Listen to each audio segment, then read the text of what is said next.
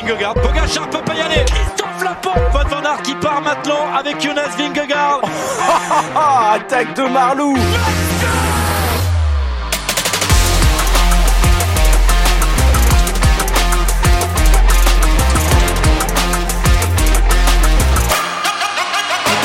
Bonjour, bonjour à toutes et à tous. La suite des euh, podcasts bilan de fin de saison avec les patrons d'équipe et euh, ben, les patrons d'équipe, ils sont là avec nous.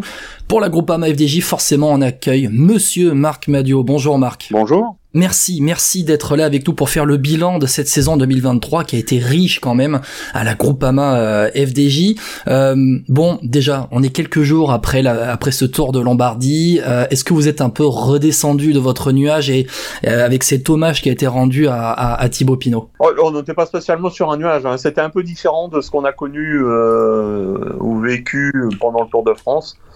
Euh, là, on était plus dans quelque chose de, de, calme, de serein, de tranquille, même s'il y avait beaucoup de ferveur avec les supporters, mais euh, au sein de l'équipe, on était heureux d'être ensemble et de partager ce moment, mais il n'y avait pas non plus d'euphorie. Euh, il n'y a pas d'euphorie, quoi. C'était, euh, euh, c'était bien, voilà. Vous, vous, vous avez euh, apprécié, vous avez tenté d'apprécier ce moment, d'en profiter au, au, maximum. On était, il euh, y, y, avait eu l'émotion quand même sur le Tour de France avec cet hommage qui avait été rendu dans le virage Pinot. Et là encore une fois, ce virage Pinot, la courbe à Pinot euh, en, en Italie, c'était c'était un peu la fin de l'histoire, ça marquait la fin de l'histoire. Ah oui, c'était la dernière course, c'était le dernier dossard, donc c'était euh, c'était un moment, euh, c'était un bon et beau moment entre nous, voilà. Ça fait du bien de pouvoir se retrouver comme ça dans, dans des moments qui, qui marquent hein, quand même une carrière, j'imagine. Euh, le Tour de Lombardie, c'était la conclusion d'une saison intéressante quand même pour la Groupama FDJ. Quel est votre, votre sentiment général sur cette saison 2023 Bah écoutez, on va déjà commencer par les chiffres. Hein. On a 19 victoires, on a le titre de champion de France entre autres déjà, ce qui est quand même quelque chose d'important. On a porté les maillots de leader sur le Tour d'Italie et sur le Tour d'Espagne. On a 29 places de deuxième, dont 10 en World Tour. On est la septième équipe mondiale. On a dix coureurs différents qui se sont imposés au moins une fois. Donc euh, les statistiques sont plutôt bonnes. C'est notre meilleur classement mondial en termes d'équipe depuis que l'équipe existe. Donc ça montre qu'on a été très régulier euh, et à un haut niveau en permanence toute la saison. Vous en avez parlé, 10 vainqueurs différents sur les 19 victoires. Est-ce qu'elle est pas là la plus belle satisfaction? Ce qui compte, c'est de gagner. Hein. Euh, il y aurait eu euh, deux ou trois vainqueurs de moins et cinq, six victoires de plus. Je vous aurais à peu près cinq, six victoires de plus. Oui, forcément. les aléas forcément. des statistiques euh, qu'on peut tirer en fin de saison, même, même si c'est une belle satisfaction d'avoir 10 coureurs qui ont pu remporter une épreuve. Mais ça prouve quand même la richesse de votre effectif aujourd'hui. Je pense qu'on a un effectif euh, qui tient debout, qui tient la route, qui est performant, euh, qui est capable de s'exprimer sur beaucoup de terrains. Et euh, il y a une belle continuité, une belle stabilité au sein de la groupe AMAFDJ. Ouais, on en parlera avec notamment cette nouvelle génération que vous avez fait monter de, la Conti et qui pousse hein, un peu, qui crée une, sorte, une sorte d'émulation dans cette équipe euh, Groupama FDJ. Euh, on, parle de cette euh, nouvelle génération, mais ça marque aussi euh, ben, la fin d'une génération. On a la retraite de Thibaut Pinot, on a le départ d'Arnaud Desmar. Euh, c'est le sens de l'histoire avec, euh, avec les jeunes qui poussent, ce, départ d'une génération qui a été portée par Thibaut Pinot, par Arnaud Desmar. C'est la vie qui coule et qui s'écoule et qui va de plus en plus vite. Et ça fait quel effet? Il n'y a, a, pas d'effet, on constate. et on s'étonne qu'ils vont de plus en plus vite. Oui, mais c'est vrai, ils arrivent de plus en plus jeunes. Et, mais c'est une génération, Thibaut Pinot, Arnaud Desmar, c'est une génération qui, ben, qui a un peu marqué le, le, le renouveau de la FDJ, qui l'a affirmé au niveau World Tour avec des grosses victoires depuis, euh, depuis bien dix ans maintenant. C'est une génération qui a marqué l'histoire de votre équipe quand même évidemment, mais comme l'avait marqué aussi euh, celle des Casar, Federico et d'autres, et McGee euh, notamment euh, dans la période précédente. Hein. Donc, mais tout cela montre que le temps, le temps défile très vite. Je vais m'attarder vite fait sur, sur Arnaud Desmar si vous le, si vous le permettez. pour Arnaud Desmar, il y a un regret que l'histoire se termine comme ça.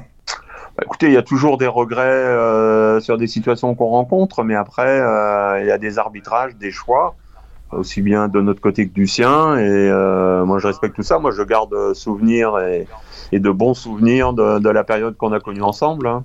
C'est vrai qu'il y a eu cette période. Alors euh, là aussi, on peut y associer un autre coureur qui, s'appelle quand même Nasser Boigny, qui a marqué l'histoire de, votre équipe. C'est toute une génération quand même qui a marqué euh, l'histoire de l'histoire de, à l'époque, FDJ.fr, FDJ Groupama FDJ aujourd'hui. Ah oui, complètement, oui, oui, oui, effectivement. Mais, euh, ça a été une belle et grande période.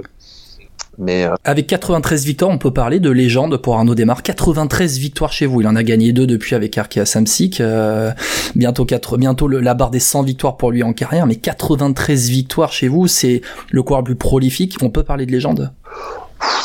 Ça c'est vous qui utilisez ces mots-là, euh, ça restera comme un coureur marquant et, et, important de la vie de l'équipe, bien évidemment. Euh, vous savez, je crois qu'on reconnaîtra euh, sa vraie valeur à Arnaud Desmar le jour où il arrêterait, quand on regardera d'un peu plus près au palmarès. Vainqueur de monuments, on le rappelle. Ouais, hein, quand ouais, même. et puis euh, toutes les courses qu'il a pu gagner, c'est assez impressionnant, quoi. Il y a hum, pour euh, pour Arnaud Desmar, hein, c'est quand même 93 victoires euh, chez vous. Je, je, le rappelle, des victoires euh, en World Tour, des victoires sur les, les trois grands tours, sur, sur, les grands tours, des victoires sur sur les monuments. C'est ce n'est pas rien, ce n'est pas rien ah quand non, même non, ce qu'il ce qu a fait. C'est pas rien du tout, non. C'est euh, c'est un point important de la vie et de l'histoire de l'équipe, ça c'est clair. Euh, pour, juste pour terminer avec lui, si vous deviez, de, de, manière plus générale, on va prendre un pas de côté, si vous deviez classer Arnaud Desmar parmi, on va dire, la hiérarchie des sprinteurs français un petit peu, peut-être même dans l'histoire des sprinteurs français, est-ce qu'on est là dans, dans, le gratin de, dans le gratin de ce qui s'est fait? Bon, Honnêtement, on est là déjà par le nombre de victoires, on y est, mais euh, est, il est largement dans le gratin des sprinteurs, des meilleurs sprinteurs français de, depuis toujours. Hein. Euh, alors il y a Darigade qui a peut-être fait un peu mieux. Euh, mais mais il n'y en a pas beaucoup plus. Hein. Et quand on voit l'hésitation que vous y mettez, c'est qu'on on réfléchit pour voir qui on peut mettre devant lui aussi dans, dans cette hiérarchie, c'est dire un peu ce qu'il ce qu'il a pu faire. Bon, euh, Marc Padio, merci beaucoup encore hein, d'être d'être avec nous. Euh, c'est vrai que durant cette saison 2023, on avait l'impression qu'il y avait trois générations dans cette équipe-là. La génération Pinot Desmar, la génération Godu Madouas, et puis cette génération Grégoire Martinez, on va dire, pour ne citer que deux mmh. coureurs, hein, euh, qui étaient dans, dans cette équipe-là. Est-ce que c'est difficile de faire cohabiter trois générations comme celle-là? Non, ça s'est bien passé. Quels sont les avantages, quels sont les inconvénients? Bah, L'avantage numéro un, c'est qu'ils sont pas tous au même niveau d'évolution de leur carrière. Comme on vient d'évoquer, il y avait trois générations différentes ils n'ont pas forcément les mêmes qualités. Non, non, ça c'est, on n'a pas eu de problème de, de, de ce côté-là. Hein. Franchement. Euh... Avec euh, peut-être des, des, jeunes qui poussaient, qui avaient, euh, qui ont de l'ambition. Ouais, Alors c'est vrai que euh, il y a, y a ce plan de carrière. Oui, ouais, oui, c'est normal. Les oui. qui sont là ont envie de garder leur place et, et de progresser. Donc non, non, il n'y a pas eu. Je, moi, on a eu aucune difficulté avec cette situation. Euh, avant de rentrer dans, dans, le détail un peu de, de votre saison 2023, euh, comme on fait dans, dans tous les podcasts bilan hein, de cette saison, euh, c'est l'heure de la carte blanche. Alors je vous explique, vous avez le temps de parler de, de, ce que vous voulez, de ce qui vous a plu ou non dans cette saison 2023, de manière plus générale, pas seulement à la groupe AMA FDJ, et vous êtes libre, ben, là maintenant, de parler de ce que vous voulez. Ce qui vous a plu, ce qui vous a moins plu, c'est à vous. Je, je vous laisse carte blanche. Oula, vous me prenez de court. Ah, ah, ah, ben c'est le but, c'est le but aussi, c'est ce qui vient, c'est ce qui vient sur le cœur. Rien, rien de spécial. Il n'y a pas quelque chose qui vous a plu, qui vous a marqué dans cette saison de 2023, qui vous a plu quand même dans, dans ce cyclisme? Non, pas spécialement. Non, non, je. Non, non, moi j'ai pris plaisir à regarder les, à suivre les courses, toutes les courses, et, euh, et voilà. Euh, non, non, j'ai pas de. On a l'impression qu'on a un cyclisme en 2023, je sais pas ce que vous en pensez. Euh, on parle beaucoup des 5-6 fantastiques euh, qui euh, cannibalisent un peu toutes les, victoires lors des, grosses courses. On a à peu près les mêmes équipes qui, gagnent les grosses courses aussi, mais, ces fantastiques-là, ils nous donnent du spectacle aujourd'hui en 2023 qu'on n'avait pas vu aussi les saisons d'avant. Est-ce que ça c'est plaisant quand on est observateur du cyclisme? Après, ce qui a surtout changé la donne, c'est alors vous parlez de 5 ou 6 fantastiques peut-être, mais c'est surtout le fait qu'il y a 4 ou 5 équipes qui sont des mastrodontes. Donc euh, à partir du moment où il y a des équipes mastrodontes, ça facilite la vie à des 5 euh, à vos 5 ou 6 fantastiques. Et là on parle de on parle de budget notamment? Enfin la répartition des forces dans le peloton n'est plus équilibrée comme elle a pu l'être par le passé. Donc c'est ce qui fait aussi que euh, ça simplifie la vie à ces, à ces coureurs majeurs. Et est-ce que c'est quelque chose qu'il faut réguler pour le futur? Bah, c'est quand même mieux quand il euh, y a plus de monde qui peut euh, gagner que quand il y en a moins. Euh, regardez la Formule 1 en ce moment. moi, je, suis un passionné. J'étais un passionné, plus exactement. Aujourd'hui, à peine si je regarde le, le, départ des grands prix et je regarde le classement, mais quand on sait que tout va jouer entre une ou deux voitures et que les autres vont faire de la figuration, c'est déjà beaucoup moins intéressant. Donc le vélo, c'est un peu la même chose. Quand ça tourne autour de deux, trois équipes en permanence qui qui focalisent la course et qui la verrouillent et qui la cadenassent et qui la font évoluer à leur euh, rythme et à leur volonté, euh, il y a forcément des moments où ça peut devenir un peu usant et fatigant. Donc, euh, euh moi, je prône plutôt un cyclisme de, un peu plus nivelé au niveau des moyens et des équipes en compétition, ce qui donnerait peut-être des, des, prises, des, des, des courses un peu plus indécises. Allez, on va rentrer dans le détail, Marc, de cette saison de 2023. Euh, bon, parmi les confirmations de la saison, il y a quand même vos classiques men. Euh, vous avez parlé de Valentin Madouas, euh, champion de France. Il y a aussi Stephen King. Pour Valentin, c'est quand même bah, si on regarde un peu dans, dans les chiffres, hein, c'est la meilleure saison de sa carrière. Champion de France, vainqueur à Ploué, deuxième au Stradé, cinquième à Liège. C'est quoi le prochain step, le prochain objectif? C'est aller chercher un monument? C'est un peu ça maintenant qu'il doit viser? Oh, il ne doit, doit, pas viser euh, un monument plus qu'autre chose. Il doit continuer à avoir envie de gagner des courses et gagner des courses. Euh, voilà, moi c'est là-dessus que je l'attends. Quand on est coureur, qu'on a un dossard dans le dos, le but du jeu c'est de gagner des courses. Grande, petite, moyenne, ce que vous voulez, c'est gagner. Est-ce que c'est un coureur qui, euh, bah, ça doit être même un coureur qui correspond 100%, 110%, 150% à l'ADN groupe FDJ, capable de jouer sa propre carte lors des grandes courses quand il est leader, capable aussi de se mettre à la planche pour euh, pour ses copains. Euh, on pense notamment au Tour de France, on l'a vu souvent aider David Godu notamment. C'est un coureur qui doit vous plaire quand même. Mais vous savez, tous mes coureurs me plaisent. Forcément. Sinon, il serait pas dans l'équipe. Mais il y a ce profil de coureur quand même chez Valentin Madouas euh, qui, est un dur au mal. Ça, ça vous devez vous y reconnaître un peu dans, dans, ce coureur-là. Oh non, mais moi j'ai de l'affection et euh, je me retrouve dans beaucoup de mes, comme, je vous disais tout à l'heure, hein, je me retrouve dans tous mes coureurs. Euh, chacun apporte avec ses moyens sa pierre à l'édifice, que ce soit un équipier ou un leader. Donc ouais, ouais, moi j'aime bien, j'aime bien la façon dont euh, Valentin réagit, euh, notamment par exemple sur un Grand Prix de Plouet. Euh, pour nous, c'est du pain béni, le championnat de France également. Après, il a encore des progrès à faire, notamment dans le chrono, pour pouvoir jouer un rôle plus déterminant dans les classements généraux des grandes courses. Mais ouais, c'est un coureur, c'est un coureur attachant. Donc, on a l'impression qu'il ne sera pas seulement cantonné à des classiques, si je comprends bien bah, il est cantonné euh, en fonction de sa condition physique du moment, euh, aller chercher le meilleur résultat possible sur les courses, quelles qu'elles soient. Il a terminé dixième du Tour de France, treizième du Tour d'Italie. Euh, il a fait ce qu'on vient d'évoquer, des grosses performances sur des courses d'une journée. Donc c'est un coureur qui devient de plus en plus complet. Parlons de Stephen King. déjà, comment va-t-il? On se rappelle que sa saison s'est terminée sur une chute impressionnante hein, au, chrono de, de, des Europes. comment il va aujourd'hui? Bah, il va bien, mais euh, il est quand même encore euh, en convalescence par rapport à la chute qu'il a eue, qui a été quand même assez, euh, assez conséquente. Et j'espère qu'il va retrouver la plénitude de ses moyens au moment de la reprise de l'entraînement. Il l'a pas encore repris. Il est encore en convalescence, ça vous dites hein Récupération, puis il a quand même un peu, il a quand même aussi un peu droit aux vacances. Ça, les vacances, c'est normal. Ça, je, je vous l'accorde. Mais déjà au niveau de la santé, au niveau du trauma crânien, au niveau de ce qui s'était passé, la chute, l'image impressionnante où il termine le chrono en sang, où il termine quand même le chrono malgré la chute. Ça, c'est déjà la santé. On veut savoir si ça va et si ça va ah, bien. Pour le moment, ça va, mais on, va, on, remettra tout ça au moment de la reprise. Pour l'heure, il est dans, en récupération et euh, un peu de vacances et on verra derrière comment ça s'oriente. On demandera à Antoine Dupont hein, comment il fait pour récupérer aussi vite, euh, pour avoir euh, des, des, conseils hein, pour pour Stephen King. Euh, bon, on parle quand même là d'un des meilleurs rouleurs au monde, d'un des meilleurs Flandriens au monde. il termine en embuscade sur les monuments, sur le Tour des Flandres et, et sur sur Paris Roubaix. Il est juste là, 5 6 e comment on fait maintenant pour aller chercher la, le, pour aller chercher le, gratin, le, un podium sur un monument avec un Stephen King sur un Tour des Flandres, sur, sur un Paris-Roubaix? Comment on fait là? Bah, Il l'a déjà fait le podium sur Roubaix. Hein. En 2024. Voilà. En, ben, en 2024, on va, on va continuer à faire ce qu'on fait. Euh, et on va continuer dans cette direction. On va essayer de peaufiner les détails et euh, de s'améliorer encore et encore euh, au sein de l'équipe, au niveau du collectif et à titre individuel également ce qui nous rapprochera peut-être, on le souhaite et on l'espère, de, la victoire sur un grand monument.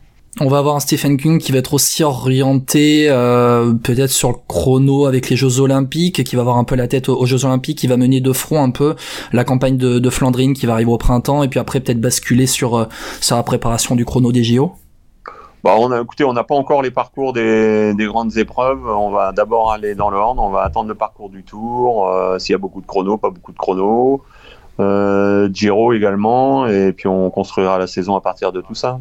Ouais, et hum, pour, pour Stephen King, on, revient toujours à ses fantastiques. Il cannibalise beaucoup. Alors, il avait réussi à accrocher hein, quand même un, un podium sur euh, un podium sur un monument pavé, mais mais euh, quand quand tout le monde est au départ, euh, voilà, c'est quand même difficile de, de tirer son épingle du jeu. La tactique, c'est quoi? C'est c'est tenter d'accrocher les roues le plus loin possible ou parfois d'anticiper. On avait vu euh, quand ah, il y avait ça c'est particularités du jour, donc même lorsqu'ils sont tous au départ les, les fantastiques. Bah oui, mais entre guillemets fantastiques. On n'a pas forcément la même météo tous les jours et ils sont pas forcément tous à leur meilleur niveau.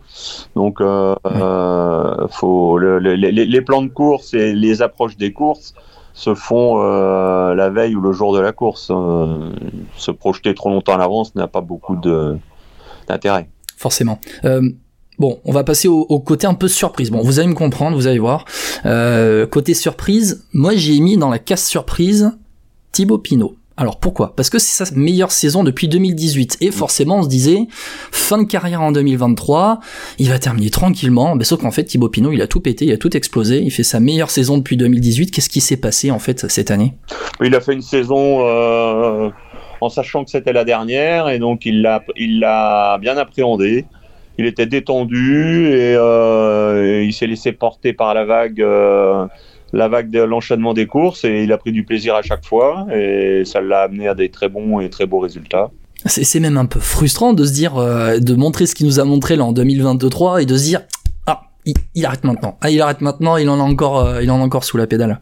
Ah non, on n'est pas du tout là-dedans. Hein. Il a fait une très belle saison parce qu'il savait que c'était sa dernière. Et puis il y a une chose qui est évidente et certaine. Moi j'ai quand même été coureur quelques années. Euh, j'ai un vécu d'ancien coureur et quelques années aussi d'expérience en tant que patron d'équipe. Il y a une chose qui est sûre, il faut pas aller à l'encontre des désirs que l'on a émis à un moment donné, et euh, notamment par rapport à une fin de carrière. Quand on a décidé qu'on arrêtait dans la tête, euh, le compte à rebours est lancé et euh, il a bien vécu son compte à rebours.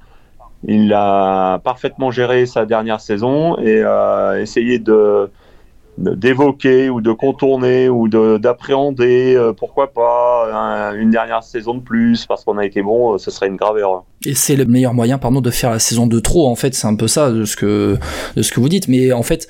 Une fois qu'on a décidé, on a, enfin, en général, euh, moi je n'ai jamais été voir un coureur pour lui dire, ah mais tu devrais faire un an de plus. Ça ne m'est jamais arrivé et ça ne m'arrivera jamais. C'est plutôt l'inverse qui peut se produire, euh, et j'ai déjà fait par le passé, c'est d'aller voir un coureur qui est dans l'hésitation et lui dire il est l'heure. Mais de dire à un coureur euh, tu devrais faire un an de plus, jamais. Et je ne le ferai jamais. Et ça l'a permis de courir libéré dans cette année 2023. En fait, ça l'a complètement libéré de toute pression. Il était libéré, il, il était libéré de lui-même. il n'y avait pas de pression particulière plus que ça les années précédentes, mais il, était, il s'est libéré de lui-même, des limites ou des euh, objectifs qu'il se fixait il y a beaucoup de choses qui ont été dites sur lui depuis voilà l'annonce de sa retraite, euh, voilà depuis euh, le virage Pinot au Tour de France, depuis le Tour de Lombardie, beaucoup de choses, pratiquement tout euh, a été dit sur lui. Mais il y a quand même pour moi un point qui a été marquant et vous allez me dire si vous êtes d'accord, c'est que moi pour la première fois j'ai vu vraiment du supporterisme, mais du supporterisme à la sauce football un peu mmh. pour pour un coureur. Vous êtes d'accord avec ça? Oui. Qu'est-ce qui fait qu'on bascule dans du supporterisme comme ça? Ça, c'est quand même le plus marquant. Parce que Pinot est un coureur authentique. Voilà. Il a récolté sur sa dernière année euh, ce qu'il a véhiculé pendant euh, toute sa carrière. C'est-à-dire authentique. Euh, il ne cache pas ses émotions. volontairement ou involontairement, il les a mises en évidence. Donc, ce qui fait qu'il y a eu un, un et un accrochage du public sur sa personne. Donc, euh, il a pas triché, il a jamais triché. on a beaucoup de coureurs qui sont euh, euh, plus ou moins perçus comme des robots. on ne s'attache pas à un robot. on s'attache à un coureur qui va qui va montrer sa barbe de deux ou trois jours, qui va montrer son visage euh, marqué, qui va se déhancher, qui va montrer, qui va volontairement ou involontairement sa souffrance, qui va exposer volontairement ou involontairement ses difficultés. Donc à partir de là, il y a, y a, un lien et un, intérêt qui se crée autour de ce type de coureur-là. Et Pinot, c'est ça? Ouais, c'est un coureur qui, qui a fédéré tout un public derrière lui. Et est-ce que finalement aussi on, on reconnaît pas euh, les supporters aussi un peu dans, l'échec euh, et, forcément quand on parle de, Thibaut Pinot on parle de ses victoires mais on parle aussi euh, de, la grande déception de, de 2019 qui marque tout le monde parce qu'en fait on était tous devant la télé pratiquement ce jour-là. Tous les fans de vélo étaient devant la télé. On voit Thibaut partir en pleurs. Moi le premier je l'avoue sans problème j'ai aussi chialé devant l'écran je pense que vous aussi vous avez voilà vous avez dû verser votre larme ce jour en 2019 où il, abandonne. C'est aussi ça. Euh, non, non? Non, j'ai pas versé de larmes en 2019. Lors du dernier Tour de France, mais pas en 2019. C'était beaucoup plus de, la stupéfaction en 2019. C'était c'était autre chose. C'était c'était pas l'émotion de. Non, non. En 2019, c'était euh, son destin. Mais c'était un marquant, c'était un tournant quand même euh, dans la manière de voir le, le, coureur aussi, parce qu'on reconnaît aussi les supporters dans la défaite. Et ce jour-là, en fait, ben, il a aussi gagné l'amour du public, alors qu'une semaine avant, il gagnait l'amour du public aussi en gagnant au Tour Malais. Non, moi je pense que le, le, le, vrai tournant pour lui, c'est plus le départ du Tour à Nice en 2020. Pourquoi? Il chute.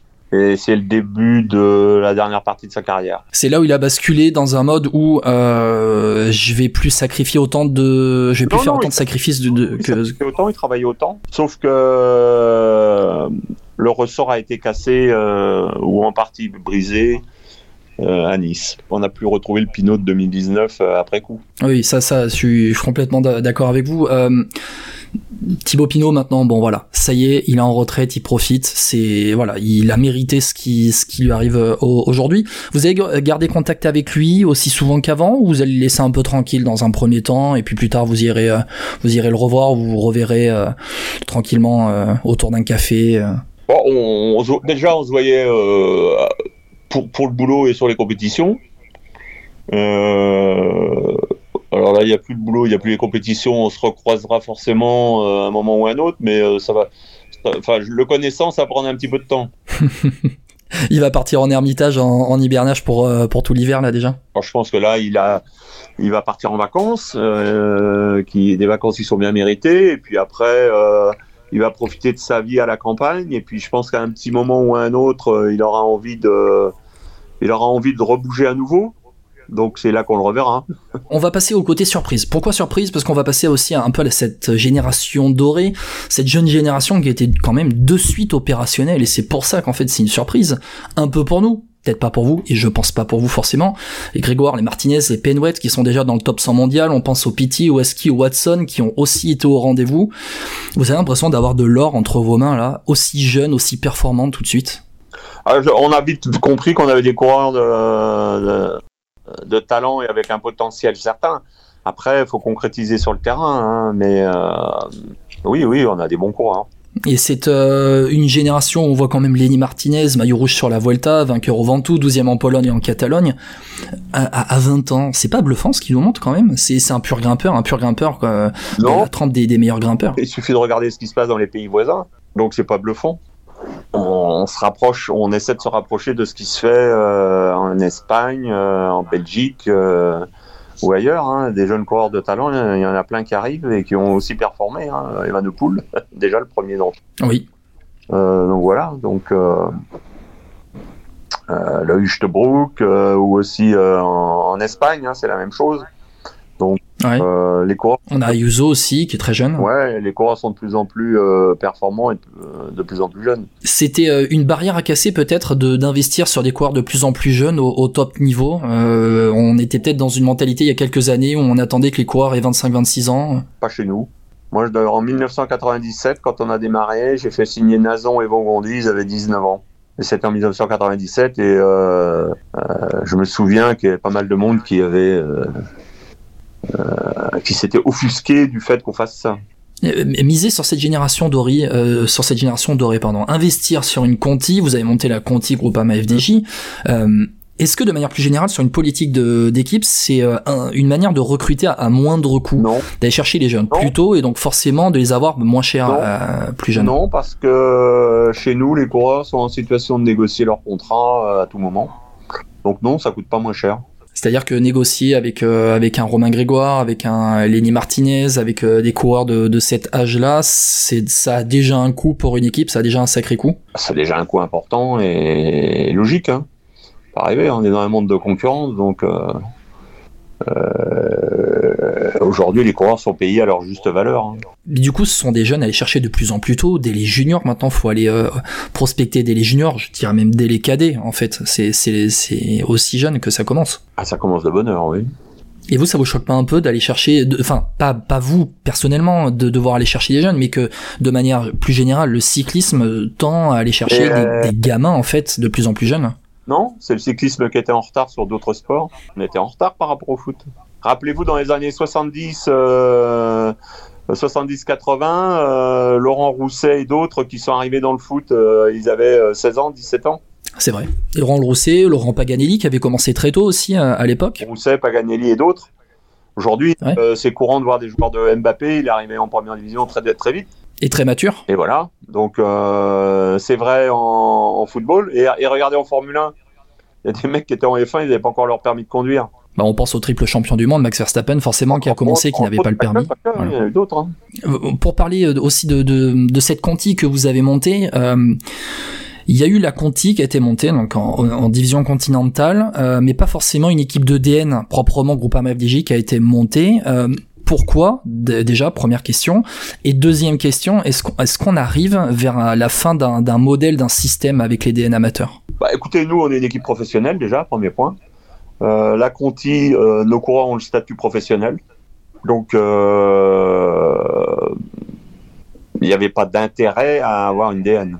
Là où par exemple euh, Monsieur Bernaudot avec euh, euh avec Vendéu avait vraiment une réserve, mais en, en, en, DN aussi on avait Chambéry cyclisme formation qui avait son équipe oui, AG2R donc avec Chambéry. Pas de Conti. AG2R avec Chambéry, ils arrêtent ils arrêtent l'ADN de Chambéry pour faire une Conti. Et c'est la fin du système DN oh, Je suis pas sûr, non, non, non. Après il y a aussi un problème de réservoir. Hein. Faut, faut, faut aussi être objectif et honnête. Il n'y a pas des, une multitude de coureurs. Hein. Aujourd'hui, c'est plus préférable d'investir sur des plus jeunes, de les faire passer professionnels en, en, Conti à 18-19 ans, 19 ans, 20 ans, plutôt que d'investir sur une équipe. 19 euh, ans, 18, 19 ans, 20 ans. Euh, nous, euh, en, en Conti, euh, ils ont un statut professionnel, ils ont une couverture sociale, ils ont un bulletin de salaire, ils sont déjà dans le, le, moule et dans le développement professionnel. J'ai rien contre les. Ce qu'ils n'auraient pas en DN en fait. Et, euh, chez nous, ils sont pros. Hein. Le coureur qui est chez nous, à part s'il veut poursuivre des études, il est à 100% coureur cycliste. Et vous regardez un petit peu, vous, ce qui se passe euh, au niveau amateur, je termine sur ça. Est-ce que vous pensez, vous, que, que, ce, que ce système est, est, est, en crise Il y a peu de retour sur investissement en termes d'exposition. C'est le modèle du cyclisme aussi qui euh, est bâti aussi sur euh, la visibilité et essentiellement sur la visibilité et non sur une rétribution par rapport à certains, euh, certaines, comment dire, on peut penser aux droits TV au foot, par exemple. C'est une économie globale, en fait. qui, C'est un autre débat, là. L'EDN, c'est compliqué, oui, je, je, je comprends et je conçois que ce soit compliqué, mais il n'y a pas de retour sur investissement. Comme, comme nous, pour les Conti, on n'a pas un retour sur investissement phénoménal non plus, hein, faut pas rêver. Hein. Mais du coup, ça vous permet de promouvoir une génération entière comme vous l'avez fait il y a un an dans votre euh, dans votre équipe. Ouais. À faire monter dans la World Tour. Hein. Pour parler des, des coureurs de manière plus précise, quand on pense à Martinez, à Grégoire, on pense aussi à, à, à Paul Pénouette. 2024, on va essayer de leur faire un peu plus de place sur sur les grosses courses. Déjà, il y avait toute une équipe qui était euh, à la Vuelta cette saison. Euh, les Martinez et, et des Grégoire vont prendre plus d'épaisseur euh, en étant leader sur sur des euh, courses. On peut peut-être penser à un Martinez sur un grand tour. Ils ont déjà été leaders. Vous aviez une équipe entière de jeunes sur la Vuelta qui était un peu la fin de leur première saison oui. et qui marquait un tournant vers eux. 2024, on va accentuer cela on va continuer dans cette direction-là, oui, c'est sûr. Paul Pénouette, c'est un successeur des Desmar, des Boigny dans cette culture des sprinters à la, à la Groupama FDJ. Euh, il fait une belle fin de saison, il fait une belle fin de saison sur, sur les classiques euh, auxquels il participe. Euh, moi, j'attends de lui qu'il qu concrétise encore plus et plus souvent l'année prochaine. Il n'y a pas beaucoup de déceptions finalement chez vous en, 2023. On va terminer sur ça. Bon, on a parlé du départ d'Arnaud Desmar qui remporte quand même quelques succès. Mais bon, vous allez me voir venir. Euh, il y en a un dont on n'a pas parlé, c'est David Godu. Alors pourquoi je le mets plutôt dans la case des, déceptions, mais c'est une déception à relativiser. Euh, une déception en fait, une, saison en deux temps avec des attentes très élevées après sa deuxième place à Paris-Nice entre Pogacar et Vingegaard. Fait quatrième au Pays Basque. Et puis bah, il fait neuvième du tour, euh, loin des Cadors. Il abandonne à cause des allergies, notamment sur euh, la campagne de. Quel sentiment vous laisse euh, la saison de, David Godu? Bah, n'est pas si mauvaise que ça.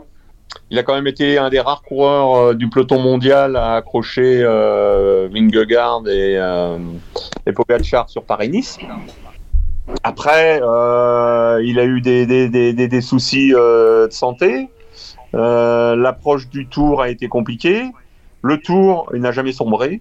Il termine, quand on finit 9 du tour, on sombre pas. Et euh, il fait 9 à la pédale. Il fait pas 9 en allant dans une échappée qui lui remet 5 euh, minutes au compteur euh, ou, un peu plus. Donc, je pense qu'il va tirer beaucoup de profit de la saison qui vient de s'écouler parce que quand on est dans la facilité, c'est facile. C'est plus quand on est dans la difficulté ou quand on est un cran en dessous de ce qu'on peut attendre ou espérer qu'on travaille le plus et qu'on se façonne le plus pour la suite. Donc euh, moi, ce qu'il a fait sur le tour euh, avec sa neuvième place va forcément lui servir grandement pour euh, les compétitions de l'année prochaine. Euh, nous, on a, euh, bon, pour être tout à fait honnête, nous, en, dans Vélo Podcast, on faisait des podcasts tous les soirs de, de tour, tous les soirs d'étape. On a toujours défendu David Godu euh, sur ce plan-là, parce que finalement, vous l'avez dit, il ne s'est jamais remis dans le jeu euh, avec une échappée. Il a fait 9 à la pédale. Et finalement, après son Tour de France de l'année précédente, c'est ce qu'on attend, c'est ce qu'on attendait de David Godu, qu'il s'accroche à toutes les étapes, qu'il voit jusqu'où il peut aller. Alors cette saison, il y a la déception de cette 9 place après après sa performance de 2022. Euh, mais finalement, il a fait ce qu'il devait faire en fait, David Godu. Ah, il a fait ce qu'il devait faire en étant euh, un ton en dessous de ce qu'il était par exemple à Paris-Nice. Mais euh, c'est aussi euh, dans la difficulté qu'on s'améliore. Hein. Paradoxalement, les temps faibles et les temps difficiles, il en a eu plusieurs sur ce Tour de France. Et là où il aurait pu sombrer et prendre 15 ou 20 minutes dans la vue, il n'a pas pris 15 ou 20 minutes. Il n'était pas avec les meilleurs, mais il n'était pas loin, trop loin derrière. Donc, ce qui fait que sur la régularité, il est venu dans le classement. Donc euh, c'est quand même un élément important et intéressant. Après, il euh, faut se servir de ça pour euh, retrouver et remonter dans la hiérarchie. David Godu, est-ce que c'est un coureur qui a été perturbé par de l'extra sportif cette année? Qu'est-ce que vous entendez par extra sportif euh, Extra sportif, bon, euh, on peut penser avec euh, ce qui était sorti en, début de saison, les propos avec Arnaud Desmar, et puis toute la vague de haine qu'il a subi aussi derrière euh, sur les réseaux sociaux, ou à la moindre contre-performance, David Godu euh, était... on peut parler peut-être de, harcèlement, on peut parler de harcèlement. Hein. David Godu était peut-être harcelé aussi par de nombreux messages qu'il qui recevait.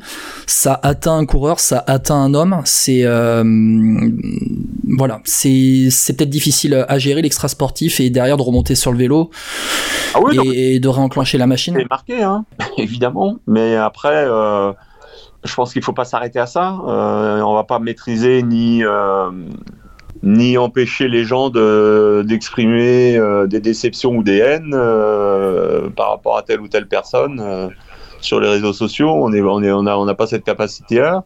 Après, on a toujours la capacité de ne pas regarder, de ne pas lire.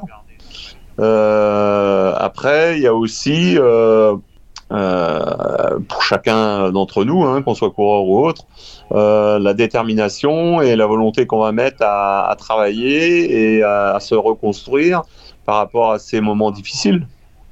C'est plus là qu'il va falloir évoluer. Et pour David Godu, fin de saison, il a mis fin à sa saison. Euh, bah, il a enchaîné de manière à... enchaîné les, les, les problèmes. Hein. Faut être honnête, le pauvre. Ouais. Il n'a pas été verni. Il avait besoin de couper là dans cette fin de saison. Il a mis fin à sa saison début septembre, je crois. Euh... C'était trop trop court pour euh, se remettre en situation d'être opérationnel. Il valait mieux couper, partir en vacances, couper euh, de tout et euh, faire un reset. En fait, objectivement, il n'y avait plus rien à gagner. Hein. Est-ce que c'est une dérive à surveiller? Je termine juste sur ça aussi sur la manière de gérer la côté. On a vu Thibaut Pinot ce côté supporterisme à le pousser, à le pousser, à le à le transcender et en fait, on avait l'impression d'avoir l'extrême inverse du côté de, de David Godu. C'était assez, assez difficile à, observer. Est-ce que pour vous, c'est une dérive à surveiller? Bah, Elle n'est pas surveillée, hein. elle existe ou elle n'existe pas. Elle se, met là ou elle se met pas là. Il faut vivre avec. Après, il faut essayer de, de, faire en sorte qu'on soit dans la meilleure des situations possibles, mais euh, surveiller, qu'est-ce que vous voulez. Euh, si les gens ont envie de vous dire qu'ils vous aiment pas, ils, vous aiment, ils vont le dire et vous pourrez rien y faire. Hein. Est-ce que l'arrivée de la nouvelle génération peut créer une émulation, peut le pousser, peut le piquer un petit peu? Non, on est dans une équipe, on est là pour que l'équipe soit performante. Je pas, j'en ai eu à aucun moment de problème de cohabitation de Pierre avec Paul. Euh, c'est pas un problème de cohabitation, c'est justement les performances des autres peuvent aussi le pousser vers le haut. Non, non, non, on est là pour gagner des courses et euh, qu'il y ait une nouvelle génération ou pas. L'objectif, c'est d'être le meilleur possible euh, sur les, les, les, courses du calendrier et la concurrence est, est suffisamment importante à l'extérieur pour, pour ça. Donc, non, non, on, est, on fait bloc, on fait équipe et en fonction des circonstances de course, l'un ou l'autre se retrouve en situation d'être leader. 2024, Groupama FDJ, ça passe. Euh, comment, comment on fait mieux? Comment on fait mieux en 2024 Ça passe par quoi? Par le travail. Le travail, le travail, le travail? L'entraînement, le travail, le sérieux, l'application, le collectif, le devoir. Et à partir de 20 victoires, vous aurez fait une meilleure saison? Oh, j'en sais rien, je suis pas, je suis pas encore dans la comptabilité. Non, non, on verra. Ce qui compte, c'est de gagner et d'être opérationnel avec l'ensemble de l'équipe. Et puis ça nous amènera où? Merci beaucoup Marc Nadio d'avoir été avec nous pour ce débrief de la saison 2023. C'est très complet. Merci beaucoup d'avoir pris le temps et on espère tout le meilleur pour vous pour 2024. Eh ben c'est gentil, merci. Au revoir. Et on se retrouve bientôt dans Vélo Podcast pour euh, eh bien les bilans des équipes françaises avec les patrons d'équipe dans Vélo Podcast. Ciao ciao.